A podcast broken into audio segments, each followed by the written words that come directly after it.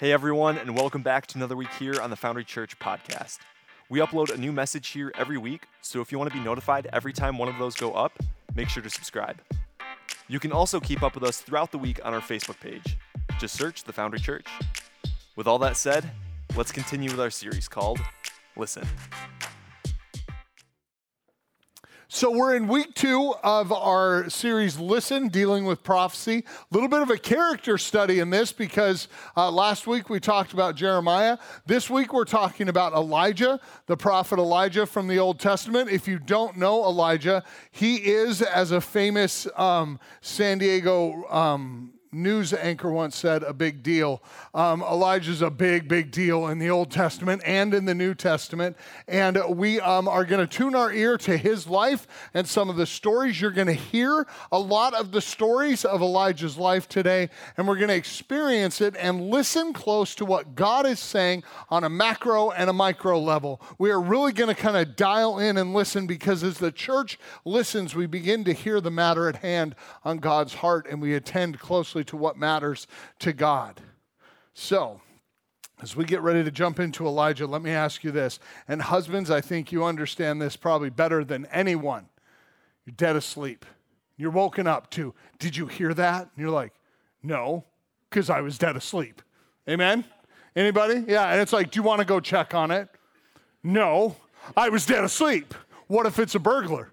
We have insurance, right? Just leave us alone and take what you will, right? There's a casserole in the fridge. God bless. Like, I, I don't want to get up, right? I don't want to do all that stuff. But it's like, did, did you hear that? I, I love that line, and we've had it a few times. Did you hear that? No, I didn't hear that. I, I, I wasn't listening. I was sleeping. What spot on the pillow? Me. You know, just out. Or if you go hunting, if you're a hunter, and you're sitting there, and the, you know, the just the dream, giant bones growing out of its head. Buck walks out, and your son's like, Oh, there he is, it's huge. Oh my God, just kill him. And you're like, He super heard that. And he's running 500 miles an hour, right? Or you get out there before dawn and it's super dark and they're sitting there and you hear like this rustling and something's eating acorns like no tomorrow and you're like oh it's my dream come true. It's the biggest deer ever. It's just a 14 pound squirrel getting his like acorn on. The sun comes up and you're like oh because kids are like do you hear that? Oh it's him. He's come to be taken. Let's prepare the freezer. And then the sun comes up and what they heard was a little different than what they see. Did you hear that Today, we're going to dive in to a scripture that has a lot of texture to it. So join me as we listen in to 1 Kings chapter 19, verses 10 to 18, the story of Elijah on the mountain of God. Check it out. And the word of the Lord came to him What are you doing here, Elijah? He replied, I have been very zealous for the Lord God Almighty. The Israelites have rejected your covenant torn down your altars, and put your prophets to death with the sword. I am the only one left, and now they are trying to kill me too. The Lord said, Go out and stand on the mountain in the presence of the Lord, for the Lord is about to pass by. Then a great and powerful wind tore the mountains apart and shattered the rocks before the Lord. But the Lord was not in the wind. After the wind, there was an earthquake.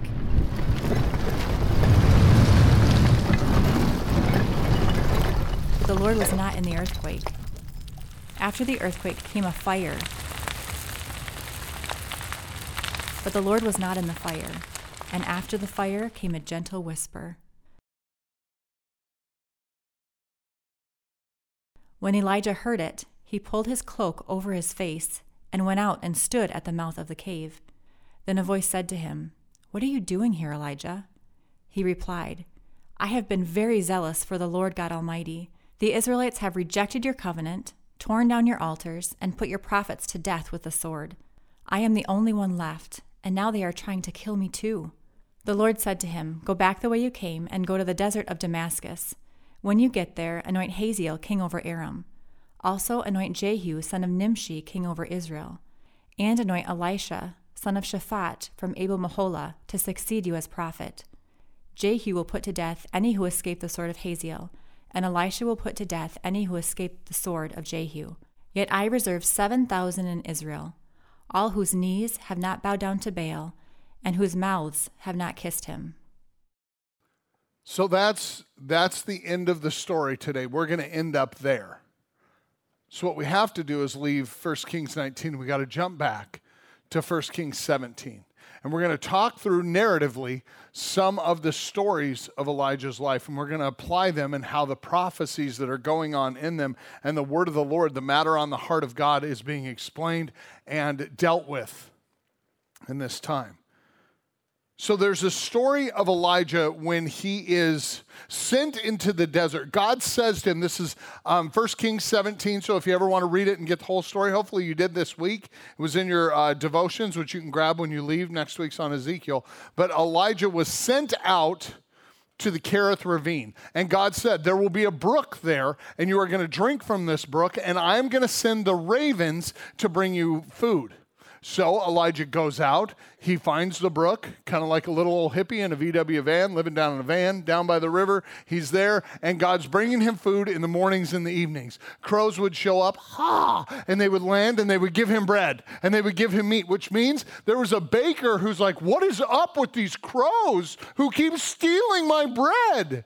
You're gross meat eaters, right? I mean, just I love the reality of Scripture. Somebody was getting bread stolen by this story, but, anyways. Um, so Elijah's there and he's eating morning and night. He's being delivered food. It's really the first Uber Eats. It's quite fascinating. And, um, and so as he's there, suddenly the brook begins to dry up. But there's an irony to this because who is the prophet who spoke out against the kings and the monarchy and said, There will be a drought in this land and it won't rain for three years? Elijah. Elijah says a prophecy, and then he has to live with the effects because the brook he's sleeping next to dries up, which I just think would be like awesome. Glad I said that, right? Because you're living with the consequences of your own prophecy. But Elijah hears from the Lord. Sometime later, he says, The word of the Lord came to Elijah. The matter on the heart of God came to Elijah, and he said, Go to Zarephath. I have directed there a widow there to supply you with food. Now know this, in the ancient world, especially in this like this kind of Semitic cultures, would have been a widow would have been the lowest class. They're down there with like they can't own land, they're considered property. I didn't make the rules, I'm just telling you history here. And and it's a really like low state in life. And Elijah's to go live off her. It's a strange word, but he obeys the word of the Lord and he goes to Zarephath out by Sidon and he gets there. He gets to the town gates. When he gets to the town gates, where like the elders and the leaders of the city would gather, he spots a little lady and she is picking up sticks. She's gathering sticks to build a fire. And he says to her, Woman, can you get me a drink? To which, let's just be honest, she's like, Sure, I can put down all my sticks, sir, and get you a drink. So she goes and gets him a drink. When she brings him the drink, there you go. Would you mind making me a cake? Uh, not like a birthday cake, but like a little loaf of bread. Now, I want you to catch this exchange. I want you to get the humanity of it. I want you to get the deep lines in the face of the lady when she says, Look, these sticks are for a fire. I'm making my son and mine's last meal. We're out of food after this, and then we're going to die. How much would you like? You know, the how much would you like was my addition. It was kind of, you know, like, what do you want from me? Come on, leave me alone. But Elijah had lived through miraculous provision.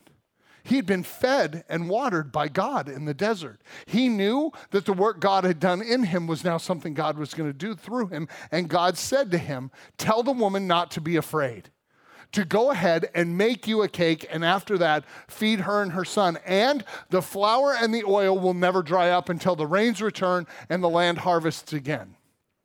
Elijah tells her this. Can you imagine the, the game in her mind when she's sitting there going, Do I make this guy a cake? What if it's a really cruel trick?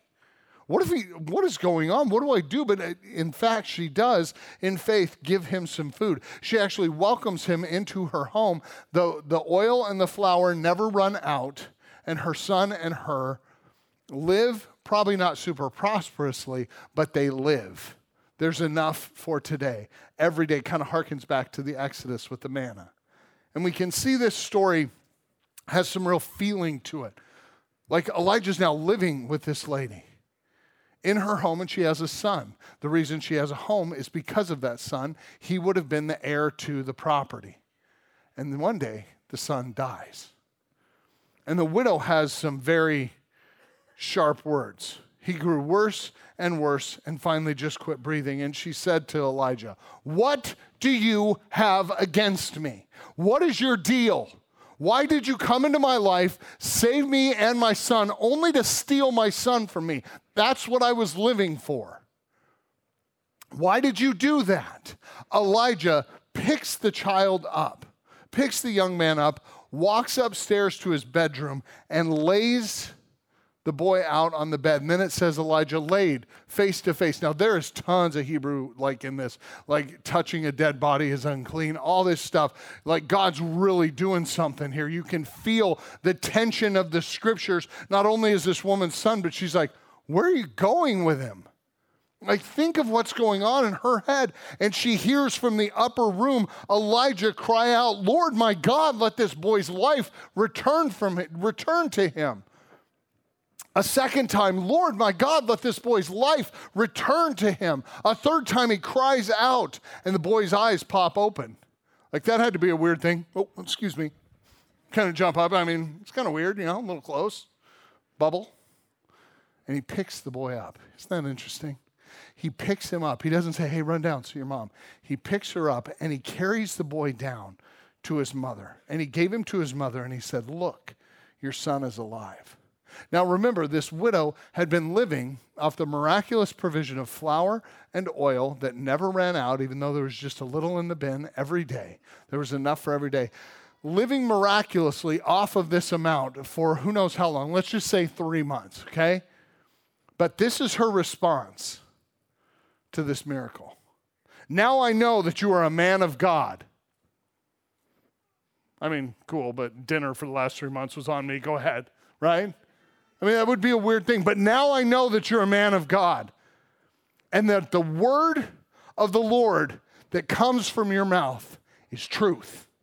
I know that what you say is close to the heart of God. What you say is a matter, it matters to God. Well, what had he been saying? It was a word of the Lord in everyday life to her. It was a word of the Lord that God cares for our most basic needs. And there are those of us in this church who need to hear and know that God cares for your most basic needs. Though you may feel isolated under the crushing weight of something, God still cares for your most basic needs. God hasn't left you or abandoned you, He cares for your most basic needs and He provides. God is a God who provides what we begin to see is this prophetic move of God is happening where? In the life of the lowest class of person in the area. One life. The prophet Elijah spending time with one widow who is insignificant in the social structure, but not to God. God provides and he cares. And it tells us this that the prophet, that person who is filled with the Spirit of God and given a word to speak, has to do two things. They must first listen now, I think God got Elijah's attention when the brook dried up. So he began more like, So, super, where do I go next? What, what's next? He got his attention through circumstances, I believe, but um, he had to listen, but then he had to obey. He had to obey no matter how strange it seemed. His obedience was a living confession that he trusted in the character of God more than the social appearances of what he was doing more than how he felt about like you know living with a widow and her son feeling like how people are like how's that guy? Why is he mooching off them? He didn't care. He listened and he obeyed and he did so because god was interested in this individual's life. But remember Elijah was ministering to her in a place he knew well. So when he listened and obeyed, it was echoing something he had gone through. He had experienced the miraculous provision of God, and he would go out and declare to a widow the miraculous provision of God. God did something in him before he did something through him. God's prophecy was for everyday, ordinary people. And here's what I love about the Christian faith it, it always points back to showing God's concern for individuals. We're not just a macro unit, the church. You are the church. individually, dearly loved, and worth dying for. We are the church but we all individually come to this faith. So, what we see in this is God's prophecy through the prophet Elijah was saying and declaring that God is there for everyday, ordinary people, and it's because he is concerned. It's an active showing of concern for their well being. Individuals. Now, let's jump ahead one chapter into 1 Kings chapter 18. Let me set the scene. You have Elijah and the Spirit of God close to him, but nobody can see him. You have the prophets of Baal, 450 of them plus one, because Ahab, the king, was there on this side. And it's a showdown. It is a showdown between the false god Baal and the God of Israel, Almighty God.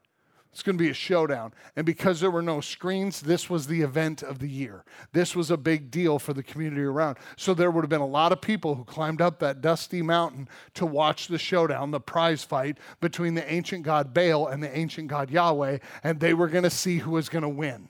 So there would have been a big crowd. So you have Elijah, you have the prophets, you have the crowds. And Elijah says to the prophets of Baal, You guys go first in this little showdown. I'll give you honors. You can go ahead and tee up first. So they build their altar, they stack the wood, they put the sacrifice on it. But here's the rule of the, of the test if your God is God, he will consume the sacrifice by fire. So you have to build it, but you can't, like, you know, like throw a match on it when no one's looking, right? So it's bone dry. It's really arid right now. There's been no rain. Things should light up pretty easily. So the prophets of Baal, begin to do their thing. They start chanting and incanting and doing these different things. They start dancing around. And Isaiah or Ezekiel, oh my word, Elijah, boy, that was fun. Um, Elijah's standing there, he's watching him. This is where I really believe I found my best friend in scripture, other than Jesus, but I really like Elijah. I really like Elijah because he is just He's kind of that horrible guy who jaws too much in basketball, right? They're dancing and calling on Baal, and Elijah says, Do you think maybe he's hard of hearing? Maybe you should shout louder. Oh, that's petting the cat backwards, isn't it? That's not going to go well. So he just watches. Like, I, I mean, just, you know, ask him for a friend sits over there and they keep doing their thing. 450 of them making a ruckus. Well now they're going to get a little louder and they're going to get a little more emphatic. And right when they're really kind of hitting a fever pitch and now the dust is kicking up and people are like do you think it's going to work? You hear the voice of the prophet one more time. Maybe he's on a trip. Ooh. he's heckling them. 450 one and he takes the odds. I love that. He's like, maybe he's on a trip. Maybe he's just out of town. I don't know. Maybe he went up north for the weekend because, you know, he just wanted to get away. And they're just like, oh, they get really mad. Who here's seen The Little Mermaid? Anybody? Remember at the end when um, Prince Eric, my man, um, he kills Flotsam and Jetsam, the, the little eels, and poof, and babies, and, and they float down in pieces. And Ursula grabs the trident, and she's really mad, and she goes, huh, and ink squirts out. Anybody remember that? This is my mental picture for what happens, because get this this is what happens next. Elijah has got him kind of really ticked off, and they're really frustrated, and he does this. I don't know, maybe he had to go away and relieve himself. He just said, maybe your God's in the bathroom and he's taking a while. Just the inking, right? Just, and they just, oh, they're so mad. You can just feel it. You just want to pounce on them and wail on them, But they've got to get their God to answer, so they go crazy. They're cutting themselves. They're freaking out. Eventually, they flop down, exhausted, worn out, and a very much intact, unburnt sacrifice. Elijah builds an altar. Elijah stacks the wood, places the sacrifice, and then says, in the middle of a drought, Go get me water and they bring the jugs of water up three times. Three times. They cover the sacrifice, so much so that they dig a trench around it to hold the water in. So, if anybody's ever tried to light wet wood, that often makes Christians go to confession. That doesn't work well. You're just like, like, please, you get gasoline, oh my eyes, you know, and it never works. It takes forever. He soaks the wood. He soaks the wood. And then he says, Answer me, Lord. Answer me. And I want you to think Like you've been watching these people act like just losers for four and a half hours dancing around a pile of rocks, getting taunted by a dude in a robe. And so you don't, you're probably your expectations, you know, it's kind of a prize fight where all they do is dance around each other. You're probably like, okay, and all of a sudden their eyebrows get singed because, whoom, God shows up and incinerates the sacrifice. And everybody's like, whoa! And God shows up and it's completely consumed. And then the prophets of Baal are like, oh, we super lost, but they're tired and worn out. And Elijah is tired and worn out of them prostituting the people of Israel. So what does he say? Get them. They have led you away from the Lord your God. Put them to death. They were too tired to fight back, and the prophets of Baal died on the mountain that day. Ahab runs home to his wife Jezebel, and he's like, Oh, he killed all my prophets. He killed all my prophets. And she gets really mad. But what we have to look at here for a minute is this we had an individual word of the Lord, but there's another word that comes. It's a societal word, it's a cultural word. It's a national word. It's a global word. It's a word that shakes the foundations of where you live and the culture you accept as normal. God speaks into society. He calls out and questions the norms and the accepted ways of living that we have accepted that He has not. He calls to account through the prophetic voice things that are not okay on a societal level, on a cultural level, on a national level. We have a God who speaks this tender, kind, individual word, but also a God who can shake the very foundations of the earth with a societal word, a thing that turns people back to God. Hear these words when we know that God's speaking to society. Here's how we know why the prophets of God have declared the matter close to God's heart to the people time and time again. Elijah wasn't the only prophet to do it. Many did it. But why? Why did they speak to the culture at large? I think verse 17 in chapter 18 says it perfect, or verse 37, excuse me, says it perfectly. Answer me, Lord. Answer me so that these people will know that you, Lord, are God, and you will turn their hearts back towards you. That is the word of the Lord for a society at large. And that is the word of the Lord that lives resident in this church, in your heart, in my heart, in the calling of this church. Answer us, Lord. Speak to us, Lord, so that this world will know that you, Lord, are God, and you will turn the hearts of people back to yourself. That is a word of God on a massive macro level. And there's also the word of God on an intimate personal level. I think it shows the character of God because God speaks to the crowd at large. But make no mistake, we join and come to this faith one person, one soul at a time. There's an individuality among our corporate gathering. And when we look at this, we can see that the word of the Lord does reach into society, whether we like to hear it or not. The call of God rings out clarion and crystal clear. Answer us, Lord. Answer us. Speak to us, Lord. Let, let us listen and hear the answer of God so that the world's hearts will turn towards him. Let's turn back to the prophet Elijah. I mean, he just knocked Mike Tyson out right there. It's over. I mean, it's amazing. But then something happens and we see the humanity in Elijah. We see the humanity kind of bubble through. Ahab goes back, he tells his wife Jezebel everything that happens. And she says this If by tomorrow you are not exactly like the life of all the other prophets I put to death, then I will seek you the next day. I will find you. I am going to kill you. And Elijah, weary and worn out, flees he runs away. He runs out into the desert. He crawls underneath a broom brush, lays down so that he might die. Have you ever been there? Oh, just take me now. But think about it. He's had a real, literal mountaintop experience. But he runs away, collapses under a bush so that he may die. Take my life, Lord. I'm no better than my ancestors. He's exhausted and he worn, he's worn out and he lays down and he falls asleep. He falls dead asleep.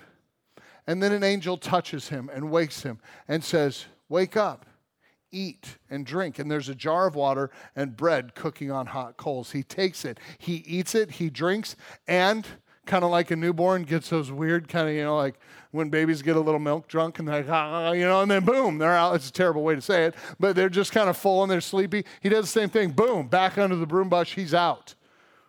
And then the angel shakes him again. Elijah, get up, eat, for the journey is too much for you. You need what this is. Eat and drink. He gets up, he eats, he drinks, and he sets off on foot. Strengthened by the food, he travels 40 days and 40 nights on foot. I walk three blocks and I'm looking for a CamelBak, right? 40 days and 40 nights on foot, he travels. And then he gets to Mount Horeb, the mountain of God. And he climbs up the mountain and he goes in a cave because he's just beat, dog, tired and he wants to sleep and spend the night. And we find ourselves at that cave where God begins to speak, and God says to him, Elijah, what are you doing here? Elijah, what are you doing here? And this is what I love. There is a word of God for our souls. And please don't ever think this isn't true. This is so true. You and I are priests and prophets of this faith into that world, and it is going to wear your soul out. Your body will also get worn out in ministry, in life. You're going to be worn out. Elijah was beat. He was crashing. Have you ever seen a toddler at 11:30 at night at a um, New Year's party who's just trying to make it? To the end of the party. They've got a like a pretzel rod dipped in white chocolate and sprinkles, a juice box, and they're walking. And then they just start doing circles, and they're they're like, like I think something's super wrong with your kid, you know. That just doesn't look healthy. You should put it to bed. And, and they're just, ah, and they're kind of crashing. And then you grab them, you're like, hey, let's go to bed. No, and they do that weird child arch, and you're like, oh, I got them. Oh, it's planking. And you take them, and they're like, no, no, no, no, I never, I'm not tired. I don't want to. And you're like, oh, I didn't even get them on the bed, and they cash, right? Crashing, emotionally, physically, spiritually broken. I think that's where Elijah was. And I think God put him there. I think God let him get there. He had given it all. He had been faithful in every possible way. He had poured his life out. God had showed up in a huge way and shown up where Elijah could see him and do amazing things. Yet there were still those in the kingdom who hated him, who hated him, and it broke his heart. It hurt Elijah because Elijah's a human, he's a spirit filled human or he's the spirit of god's on him and he's a human he's tired he wants to be loved he wants to be liked but he has to be faithful and it wears him out. You are filled with the holy spirit. You're going to get worn out. You're going to get tired. And here's the good news. God cares God cares the expenditure of your soul when you think no one was ever watching. When you serve and you love people to the very end of your being and you think no one ever noticed, no one ever saw. God saw, God cares, and God continues to give beauty from ashes. I love this aspect of it. God cared that he was broken, and God would do for him the only thing that, he, that would matter, the only thing that would heal the heart, the body, and the mind of Elijah. God speaks, God says something, God gives him something. Listen to it again. And the word of the Lord came to him What are you doing here, Elijah? He replied, I have been very zealous for the Lord God Almighty. The Israelites have rejected your covenant, torn down your altars, and put your prophets to death with the sword. I am the only one left, and now they are trying to kill me too. The Lord said, Go out and stand on the mountain in the presence of the Lord, for the Lord is about to pass by. Then a great and powerful wind tore the mountains apart and shattered the rocks before the Lord.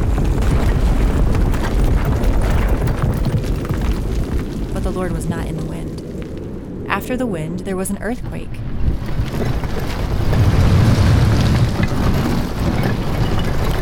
The Lord was not in the earthquake. After the earthquake came a fire. But the Lord was not in the fire and after the fire came a gentle whisper. When Elijah heard it, he pulled his cloak over his face and went out and stood at the mouth of the cave. All right. He had gone there to get some sleep. He had gone there to get some sleep, and God decides to show up and reveal to Elijah himself. He's going to show Elijah himself, the only sustaining element that could bring Elijah back to life. So Elijah gets up, and there are three massive what I would say distractions or things that would be like you would think, surely this must be God. When the wind, the tornado comes through and splits the rocks, and you think, well, that's gotta be him right? That's got to be God. But Elijah listens and watches. Then an earthquake comes, and I've written a couple of those out, and that is a weird feeling when terra firma starts moving underneath you. You're like, what in the world? But he rides it out, and then a fire shows up. He's like, he, you know, you got to think, he's like, all these are kind of like earth shattering symbols of God, powerful things. But he listens and there was a gentle whisper. And Elijah puts his cloak over his face and he steps out to meet God. He steps out to meet God because he wasn't alone. God wasn't without a plan. And when he goes out and he meets God, God speaks a word of how he's going to deal with a despotic monarchy and how he's going to raise up a prophet after Elijah. Like I think about this, I'm like, oh man, it'd be so awesome. Be so awesome to be in that moment. Absolutely at the, at the end of yourself and to meet an all sufficient, all sustaining God. God's message through the prophet is perfect. It is perfect. Whether it is an intimate word or a word to culture at large, it is perfect. God is big enough to deliver both of them, and it's taxing on the prophet. It is taxing on people who have to live faithfully according to the word of the Lord. And by the way, I'm speaking of you. You have to live faithfully according to the word of the Lord. God is speaking. The question simply comes back Are you listening? Are you listening? Are you doing your due diligence as someone who stands in the same lineage as Elijah? The same Spirit of God that hovered on him fills you fills you. Are you listening? Are you listening through the noise, through the disasters of your life, through the chaos? Are you listening, church?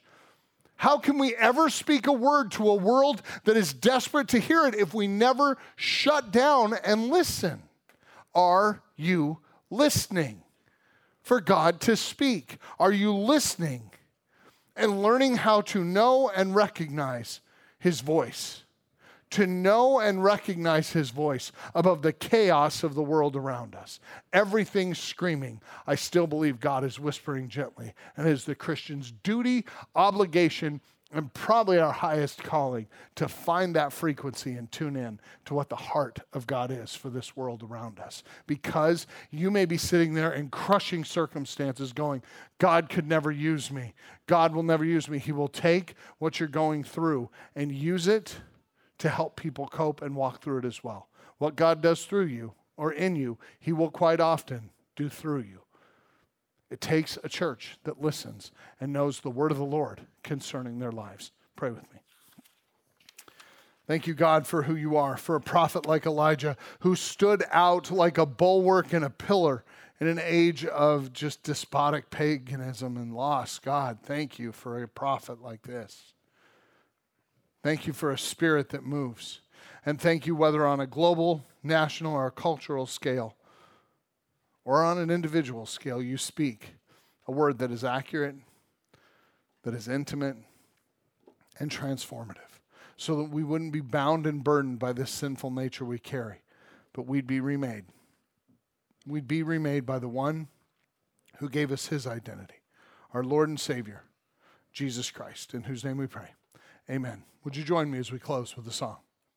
You and I are each filled with the Holy Spirit of God, and you and I are each individually called to live into the expansion of the kingdom. And I've heard so many people say, I don't have anything to say, Eric, when like someone asks me about my faith. I don't know what to say. Can I offer you the single advice of this series? Listen, church, listen. Get in your devotions, grab them on the way out. Listen, church. God is still speaking. And it's going to come at a much lower decibel than the screaming culture around us. Listen, church. And then when he speaks, courage to you who have to obey. Because it's never a word that's like, sweet, I would love to do. It's usually a challenge, it's usually a stretch, but it is where we find life and life to the fullest in obedience and participation to the mission and glory of Christ in this world. Listen, church, the Spirit speaks and moves. How will we respond once we tune our ears? To what is the matter on the heart of God.